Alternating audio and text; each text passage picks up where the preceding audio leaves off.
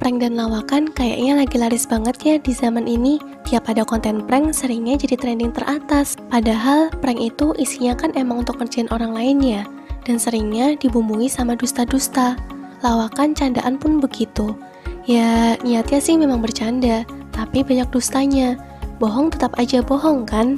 Kalau mau berkontribusi untuk majunya Indonesia, mari berkarya dengan karya yang makruf kualitas penduduk negeri tentu akan sangat menentukan kualitas negeri itu sendiri. Berkarya untuk negeri kita tercinta Indonesia bukan melulu terkait eksistensi, namun terkait visi dan misi, membawa Indonesia yang lebih baik dengan hal-hal dan konten bermutu, berkualitas, dan bermanfaat. Pertanyaannya sekarang adalah, maukah kamu jadi bagian dari pemain atau hanya akan jadi penonton?